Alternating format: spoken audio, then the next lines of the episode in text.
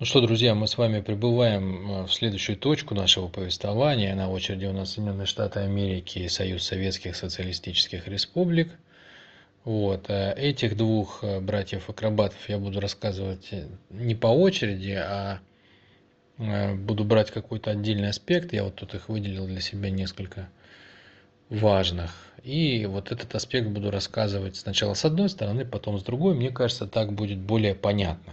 Потому что много чего, много чего произошло там во второй половине 20 века, уже как-то вот э, я чувствую, что сам постепенно э, увязаю в, в объеме и количестве фактов и направлений развития, которые хочется осветить. Для начала мы возьмем э, экономический аспект Соединенных Штатов Америки. Значит, вот мы приехали к, к окончанию войны. Ну, надо сказать, мы ехали неплохо и приехали еще лучше. Во-первых, Соединенные Штаты как бы повоевали известным нам образом, побросали тушенкой медикаментами в союзников, не, не очень торопились, так несколько нехотя вступали, открывали там второй фронт. В итоге поучаствовали живой силой и бомбочки побросали на Японию. Ну, в общем, как бы во всей красе предстали во всей своей красе, и в дипломатической красе, и в моральной красе, ну и в военной красе, то есть э, во всех смыслах. Значит, что у нас имелось на конец войны? Ну, достаточно неплохо. Достаточно неплохо подкопили жирку. Э, надо сказать, что, например, больше половины всего мирового производства э, происходило в Соединенных Штатах. То есть это означает, что, например, Великобритания – там Союз советских социалистических республик, Китай, там Индия, Германия, ну что Германия вообще вся Европа, да, то есть если вот все вот это сложить, вот весь мир если сложить, то все вместе пыхтели, чухали и пытались что-то там произвести, и все это было меньше, чем производили одни Соединенные Штаты. Вот, собственно, как было дело. Вот. Две трети мирового золотого запаса было у Соединенных Штатов Америки. Да, собственно, как бы и покупать-то было особо не у кого, кроме как у Соединенных Штатов, и не за что, кроме как за доллары. Ну, то есть тут во всех смыслах все, все еле ползают, да, а посередине сидит такое здоровое, жирное, сытое, довольное тело. В общем, э, позиция для, для окончания войны у Соединенных Штатов очень неплохая самое время начать играть э, в игру вот, вот что есть у меня, да, а что у вас, как в известном советском стихотворении. А у нас в квартире газ задорожал во много раз, а у нас колбаса, чудеса. Вот, а, соответственно, ну, соответственно, вот он, вот он был прекрасный момент для выхода на сцену. О какой сцене я говорю? Напомню, в очередной раз напомню, что а, и Соединенные Штаты, и Великобритания, с моей точки зрения, это как бы как левая и правая рука проекта Кабала, над которым, в свою очередь, э, находится проект Хазары. То есть это, это большая конструкция со своими взаимосвязями. Ну и Великобритания это в каком-то смысле это старый мир, ну на тот момент, по крайней мере, а Соединенные Штаты Америки это новый мир. И старые и новые это не просто довоенные и послевоенные. Старые и новые это, ну, это разное состояние людей. Как мы помним, Вселенная расширяется. Она расширяется в том числе через, э, через людей, через их психическое состояние. Люди меняются, люди растут, люди больше хотят. Э, и вот это вот отражение роста э, психического состояния, психической силы, эгоизма людей – их силы их желаний, их э, объема потребления, вот всех вот этих вот вещей, психических параметров, оно постепенно приводит к тому, что мир меняется. И вот старый мир, он был основан на насилии, и здесь у нас лидером была Великобритания. Она объединила мир, ну или большую часть мира при помощи насилия. А вот Соединенные Штаты, они Э, стали объединять мир при помощи выгоды и интереса, то есть при помощи языка, языка экономики и денег. Ну и таким образом получилось, что вот эти вот э, два инструмента, эти две руки, да, они как бы два способа объединения мира. Один на интересе, один на насилии. При этом сами инструменты, еще как отдельные страны, они в каком-то смысле между собой конкурируют. При этом часть элиты Англии, она владеет частью Федеральной резервной системы, которая печатает деньги в Америке, ну там и так далее и тому подобное. То есть вот, это очень сложная конструкция. Значит, а, здесь нам самое главное, важно что отметить, что мир уже давно дорос до объединения. Вот, и первая попытка объединения была силовая – но теперь вот после Второй мировой войны уже есть и технологии, есть транспорт, и кораблики плавают, там шныряют с одного места в другое. Уже развиваются там технологии связи, коммуникаций. Ну, короче, вот надо, короче, всей вот этой вот э, всей вот этой вот огромной массой, всем вот этим огромным пространством им надо как-то управлять и его надо как-то объединить в единую систему, создать ниточки, создать связи, по которым все это будет работать, соединяться, создать общие правила игры. А, короче, требуются некоторые механизмы управления всем этим. И, конечно, кто-то же должен начать. Ну а кто у нас может начать, кроме как самый жирный и самый сытый? Поэтому Соединенные Штаты начали. Начали. Э, что было этим началом? Ну, там очень много чего было сделано. Там в качестве первого, наверное, можно, э, можно упомянуть создание Организации Объединенных Наций. До нее, напомню, была Лига наций. Лига наций это была э, британ... это было британское детище. И самое неприятное, самое обидное для Соединенных Штатов было то, что они там не были представлены вообще. Ну, то есть там было много стран, было много стран, как бы они там все соединялись, что-то мутили, но Соединенные Штаты в пионеры не принимали. Вот крутись как хочешь, как бы, но ты не с нами. Вот, поэтому на смену, а, на смену Лиги наций пришла а, Организация Объединенных Наций, которая была учреждена там, не помню когда точно, по-моему, в 1945 году, может чуть пораньше – Соответственно, появился Совет Безопасности ООН, ну и как бы там устав ООН, да, с, ну, с вот этими вот любимыми англосаксами формулировками «мир во всем мире», «миру мир», «мир труд май», «мир против войны». Все, короче, самое светлое, приятное и доброе. Ну и, естественно, как всегда, за вот этими высокопарными фразами имелось в виду совершенно обратное. То есть Организация Объединенных Наций стала некоторым плацдармом, таким вот островком, с которого вся вот эта конструкция, где внизу англосаксы, над ними кабала, над ними хазары, она начала свою экспансию на все остальные страны. Это такое вот стартовая позиция. Стартовая позиция. Вот с этого мы начали, да, то есть надо же как-то вообще, ну, чтобы, чтобы там э, раздать какие-то э, ярлыки на княженье, патенты. Э, надо же как-то всех собрать. Надо всех собрать, надо всех объединить, чтобы все определились, кто под кем, кто зачем, кто каким образом, кто куда. Вот. Всех собрали в Организацию Объединенных Наций. Э, но это, это, скажем так, это организационный аспект. А, конечно, очень интересный аспект денежный. Деньги это как бы это, это кровь системы, это дыхание системы, это энергия системы. Поэтому нужно было уделить особое внимание этому моменту, и к этому Соединенные Штаты приступили незамедлительно. Значит, напомню, что Соединенные Штаты сидели-то по центру сытые, жирные, довольные, да, а все вокруг-то ползали в совершенно другом состоянии большинство стран, э, ну, европейских, по крайней мере, они были битые, голые, э, напряженные, изуродованные, кто-то побирался, ходил, кто-то вообще при смерти лежал, э, весь пластырем обклеенный. Ну, то есть у стран были разрушены, была разрушена инфраструктура, были разрушены жилища, были разрушены производственные мощности. В разной степени, понятное дело, у всех. Но глобально надо было восстанавливаться. Людям было плохо, люди страдали, у них все болело. Ну, а Соединенные Штаты, естественно, они там на своей волне.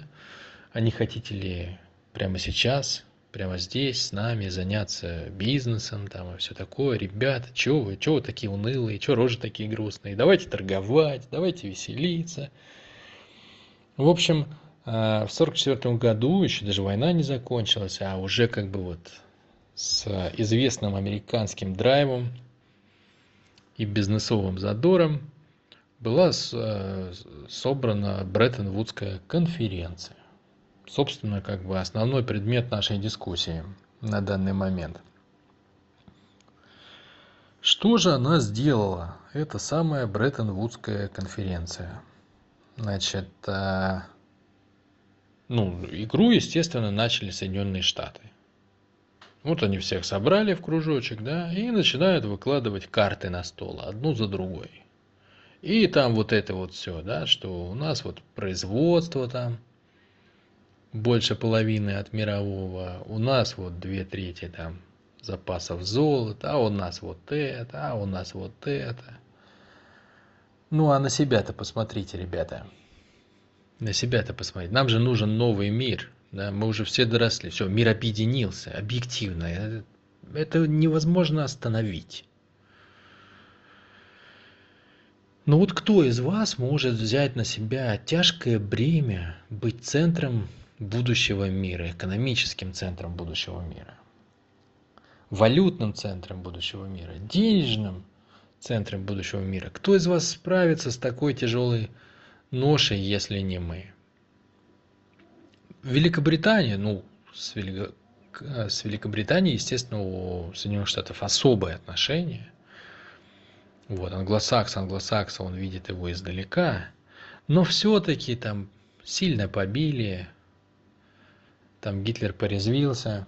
Ну, в общем, уже не то, уже не то, уже как бы старушка Британия, она а, не так сильна, как прежде. Вот, СССР, ну, это, это вообще тупиковая ветвь эволюции.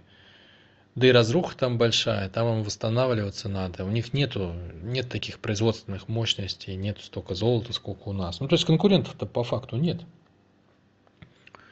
Конкурентов по фактов нет. Поэтому, когда Соединенные Штаты вскрывают свои карты, ну, все остальные только переглядываются, что там облизываются, завидуют. В общем-то и вся картина.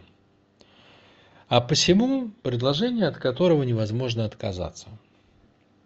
Предложение Соединенных Штатов было следующее. Давайте так, ребята. Давайте начнем с того, что доллар будет главной валютой в мире. Доллар будет главной валютой. Это значит, что все расчеты вы будете теперь производить не в фунтах, как раньше, а в долларах. Ну, в фунтах можно немножко, но все основное должно идти как в долларах. Это значит, что если вы хотите что-то накопить, сохранить, торговать и растить, все это должно быть в долларах. Доллар должен быть резервной валютой. То есть, если вы хотите что-то отложить на черный день, на будущее, это должно быть не в золоте, и это должно быть не в национальной валюте, не в рублях, там, не в каких-нибудь лирах, марках или еще какой-нибудь дребедении. Это должно быть в долларах. Это значит, что вы все, вы все должны согласиться покупать доллары по фиксированному курсу. То есть мы будем фиксировать курсы отдельных валют по отношению к доллару. А доллар мы жестко привяжем к золоту одна унция золота будет стоить 35 долларов. Вот это основа. Это основа. То есть берется золото долларовый стандарт, доллар жестко фиксируется по отношению к золоту, а все остальные валюты становятся второстепенными, и они фиксируются уже по отношению к доллару, который зафиксирован к золоту. Более того, если страна хочет выпустить сколько-то там своих лир, рублей там или вот этой вот ерунды всякой, вот, то она может выпустить ровно столько своей национальной валюты, сколько она может купить долларов. Не больше и не меньше. И вот тогда получается прекрасная система. Прекрасная система.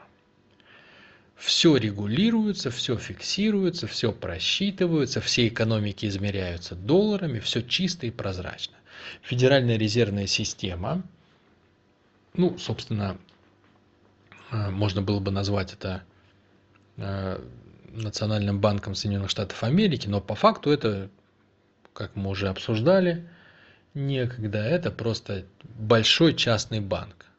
Вот, он печатает доллары, он печатает доллары, вот, а весь мир должен эти доллары покупать и свои валюты подчинить э, этому доллару через фиксированные курсы. А чтобы, не дай бог, не дай бог, никто он не соскочил, то мы учредим особый орган, Международный валютный фонд, он здравствует и по сей день. Вот. И все центральные банки отдельных государств подчиним этому Международному валютному фонду. И получается такая схема, такая вот аккуратненькая, красивая, что сверху ФРС, под ним Международный валютный фонд, а под ним э, целый куст центральных банков. Там немецкий, французский, там Банк СССР. Вот такая была предложена система Соединенными Штатами Америки. Ну, они там еще много чего создавали. Мировой банк, э, Всемирную торговую организацию, Международный банк реконструкции и развития и так далее и тому подобное. Ну, значит, стало быть, вот, вот наши карты, да, и вот наше предложение. Осталось только, чтобы все остальные с этим делом согласились. Ну, на самом деле, уговорить их было не так и сложно. Не так и сложно. Почему? Потому что э, понятно, о чем думают э, голодранцы.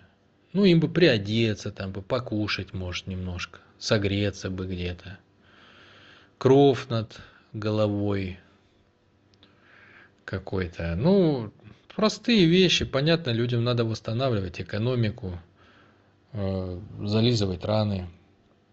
Поэтому для того, чтобы предложение было еще более э, аргументированным и соблазнительным, Соединенные Штаты сказали, что они готовы всем выдать по хорошему кредиту. По хорошему кредиту. В долларах, конечно, конечно же, в долларах. Конечно, в долларах. Вот, это, собственно, известно как э, план Маршалла. Ну и на то мы порешили. На то мы порешили, вот. Э, создание Международного, Международного банка реконструкции и развития, это как раз было вот под вот эту дудочку, что типа, ребята, если вы соберетесь там восстанавливаться, мы вам поможем. СССР, СССР э, подписал, подписал Бреттон-Вудскую конференцию, ну, документ, который там был выработан, участвовал активно в разработке, вот, и подписал. Но а, но постепенно вот уже, это был 44 год, я напомню, Бреттон-Вуд, да? А 45-й другая ситуация, все-таки СССР страна победителей, ну и там мы уже много про это тоже обсуждали, сколько там всего произошло. В общем, товарищ Сталин, товарищ Сталин пораскинул как бы мозгами и решил не отдавать свой экономический суверенитет а, Соединенным Штатам Америки, англосаксам забегая вперед, как бы э, СССР в итоге не ратифицировал, не ратифицировал вот это вот Бреттон-Вудское соглашение у себя внутри уже. И создал совершенно другую систему, ну там и в итоге все это закончилось убийством товарища Сталина, э, как раз таки, как с моей точки зрения, по вот этой самой причине прежде всего.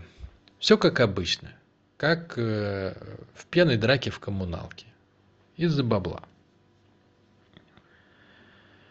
Окей, ну возвращаемся, а, возвращаемся как бы к Соединенным Штатам, про СССР мы еще поговорим. Значит, что у нас получилось? Что у нас получилось? Получилось у нас, что Соединенные Штаты стали главной силой, главной денежной силой в мире. Они взяли на себя тяжелое бремя гарантии обмена валют на доллар – вот, доллара на золото. Плюс еще они создали дополнительные как бы плюшечки, да, что удобно, удобно э, инвестировать именно, хранить э, деньги в долларах, потому что на доллары можно купить облигации США, облигации США, они еще приносят какие-то, какой-то небольшой процентик. Вот, ну, в общем, э, транснациональные банки поползли свои щупальцы во все стороны, запустили во все страны, да, то есть до этого банки были более национальные в большей степени, а тут они стали транснациональными, то есть межстрановыми, превратились в огромные структуры, ну, как раз чтобы обеспечивать вот это вот обращение доллара по всему миру. В общем, а, если честно, с точки зрения Соединенных Штатов, все, все получилось просто супер. Просто супер. Самый главный нюанс – который заключался в том, что все страны должны, э, должны регулировать выпуск своей валюты э, количеством долларов, которые они способны купить. А вот сами Соединенные Штаты, то есть сама Федеральная резервная система, она может печатать долларов сколько угодно. Ну, на такие нюансы особо никто не обращал внимания в то тяжелое время – вот, поэтому, собственно, прокатило. А, на всякий случай уточню, что, что имеется в виду. Да? Что значит, что каждая страна может купить, э, может выпустить валюты столько, сколько может купить долларов. Она же может купить доллары только продав что-то, что-то, что она произвела. Ну, то есть надо, например, там, создать трактор, и его можно продать другой стране за доллары. Вот, соответственно, будет приток долларов на вот это количество можно тогда выпустить там лир, марок или еще каких-нибудь йен. Вот, но надо произвести трактор, и тогда на стоимость трактора ты получишь э, там доллары, а на стоимость долларов ты можешь выпустить свою валюту. А вот Соединенные Штаты играют вообще в другую игру. Они просто могут выпустить доллары. Вот и все. Которые все обязаны покупать. Если немножко как бы помозговать над этим, ну, сразу-то оно не получилось. Да и выбора, видимо, особого не было у большинства стран. Но если немножко помозговать над этим, то получается так, если э, простым русским словом обозначить, это же грабеж. Это просто грабеж. То есть все должны как бы что-то произвести, чтобы выпустить деньги. А Соединенные Штаты могут просто выпустить деньги без напряжения, в собственное удовольствие. Это примерно та же система, какая сейчас работает с банками. Когда банк выдает кредит, ну, там на 100 рублей, ему не обязательно иметь эти 100 рублей. Он может иметь 10. А, потому что Центробанк ему ну, дает норму, задает, сколько, сколько процентов он должен иметь от тех рублей, которые банк выдает. То есть, если ты хочешь выдать 100, тебе достаточно иметь 10. 90 ты можешь просто нарисовать. Вот. Но за эти 90 человек, если он их не отдаст, ты-то их нарисовал, а вот если человек их не отдаст тебе, ты уже можешь взыскать совершенно реальные земли, там, квартиры, машины, заводы, пароходы, автомобили, станки, оборудование, все, что хочешь. Совершенно реальные вещи. Вот примерно та же ситуация, которая сегодня имеет дело в банковской отрасли, она точно так же повторилась, в общем-то, на уровне всего мира. Ну, понятное дело, что не всем понравилось. И были даже, э, были даже такие шутники, типа Шарля де Голля, который, по-моему, в конце 60-х годов выдал такой трюк. Он вдруг взял и приплыл, ну, там, в несколько, в несколько этапов. Он пригнал в Америку кораблики, полностью нагруженные долларами, и сказал, заберите, пожалуйста, свои бумажки. И вот на эти же самые кораблики, как вы нам обещали там 35 а, долларов за унцию, да, вот поменяйте нам, пожалуйста, вот эти свои бумажки обратно на золото. Погрузил его на кораблики и увез обратно а, к себе во Францию. И тут все попереглядывались, так и остальные, да, там немножко это всполошились. ФРГ, там, Канада, Япония, и сказали, а что так можно было, да? Можно было не бумажки к себе брать, а, а что, реальные как бы, реальные, реальное золото, что ли? Сливки можно было забрать, да? Ну, в общем, как бы, Шарль де Голь, конечно, сильно напряг англосаксов вот этой своей выходкой неожиданной. А, ну, я думаю, что не надо говорить о том, что его быстро свергли после этого. Потому что такие, такие, это, это не английский юмор. Англичане такого юмора не понимают. Вот. И после этого Соединенные Штаты там постепенно, тихой сапой, ну, в одностороннем порядке отказались менять доллары на, на золото. И у нас появилась новая система. Ямайская валютная система. Э, ну, она чуть помягче, там курсы отпустили, сделали их плавающими. Э, ввели вместо доллара э, специальные права заимствования это особая валюта, которой страны рассчитываются друг с другом. Ну, типа, все там, все воют, что типа доллар, доллар, так нечестно, так нечестно. Ну, вот вам специальные права заимствования вместо доллара. Единственный нюанс, что эти, эти права тоже, они базируются на, на том, кто сколько внес денег в Международный валютный фонд, естественно, там ну, рулит Соединенные Штаты. Но других тоже чуть-чуть допустили к кормушке. Вот, не суть не суть важно. Важно то, что доллары больше на золото можно не менять. Все, можно расслабиться, можно просто печатать доллары, и любой кораблик, который приплывет с этими долларами, можно просто развернуть обратно, и пусть плывет в освояси. А, опять-таки, забегая вперед, забегая вперед, скажу, что а, многие люди спрашивают, ну вот мне, по крайней мере, часто пишут такие вопросы, там, почему у нас а, миллиарды рублей запасов э, в России сейчас вот уже в нашем современном мире, и мы не тратим их там на больницы, на дороги, на школы, людям там не раздадим, там, я не знаю, пенсии не поднимем и так далее. Дело в том, что в 92 году, в 92 году Борис Николаевич Ельцин, ну, точнее, Верховный Совет Российской Федерации, он присоединил нас к ямайской валютной системе. То есть теперь наш центральный банк точно так же управляется Международным валютным фондом, за которым стоит Федеральная резервная система. И номинально, номинально наш э, центральный банк и его управляющий, ну сегодня это Эльвира Набиулина, он не подчиняются президенту. Поэтому весь экономический блок, министр экономического развития, центральный банк, возможность печатать деньги, делать валютные интервенции, тратить бюджетные деньги на развитие экономики, все, вся вот эта вот, вся вот эта вот система, она находится вне контроля президента Российской Федерации. И он имеет э, возможность разве что высказывать некоторые свои там пожелания, пускать какие-то флюиды, там, ну, может что-то попросить, но не приказать. Не приказать. Может попросить, ну, его могут услышать, могут не услышать, могут сказать, что заняты. В этом смысле, э, к сожалению, кошелек Российской Федерации не находится в кармане Российской Федерации. Он находится в кармане наших геополитических соперников. Ну и э, Напоследок еще пару слов буквально про план Маршала, потому что все-таки надо же было как-то проталкивать вот это все, да? Надо же было подсадить народ на доллар-то.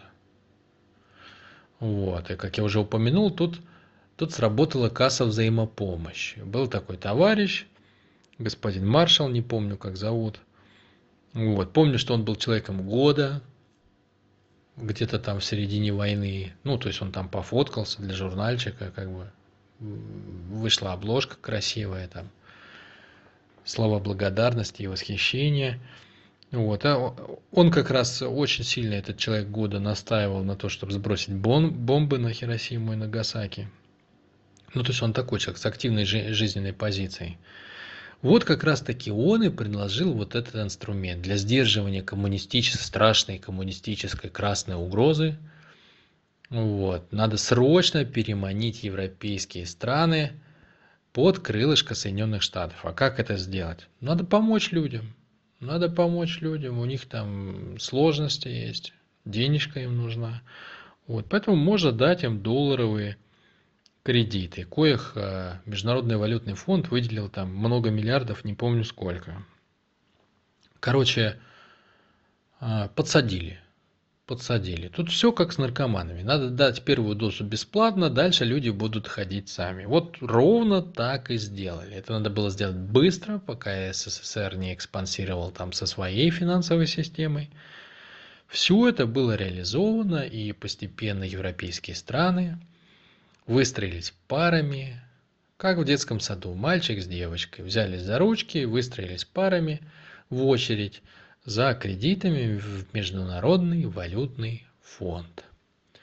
Ну и, собственно, таким образом, образом вся вот эта вот система, новая денежная система, центром которой стали Соединенные Штаты Америки, включилась и заработала. Ну и последствия вот этого вот, вот этого шага мы наблюдаем по сей день, потому что в ямайской валютной системе весь мир работает до сих пор.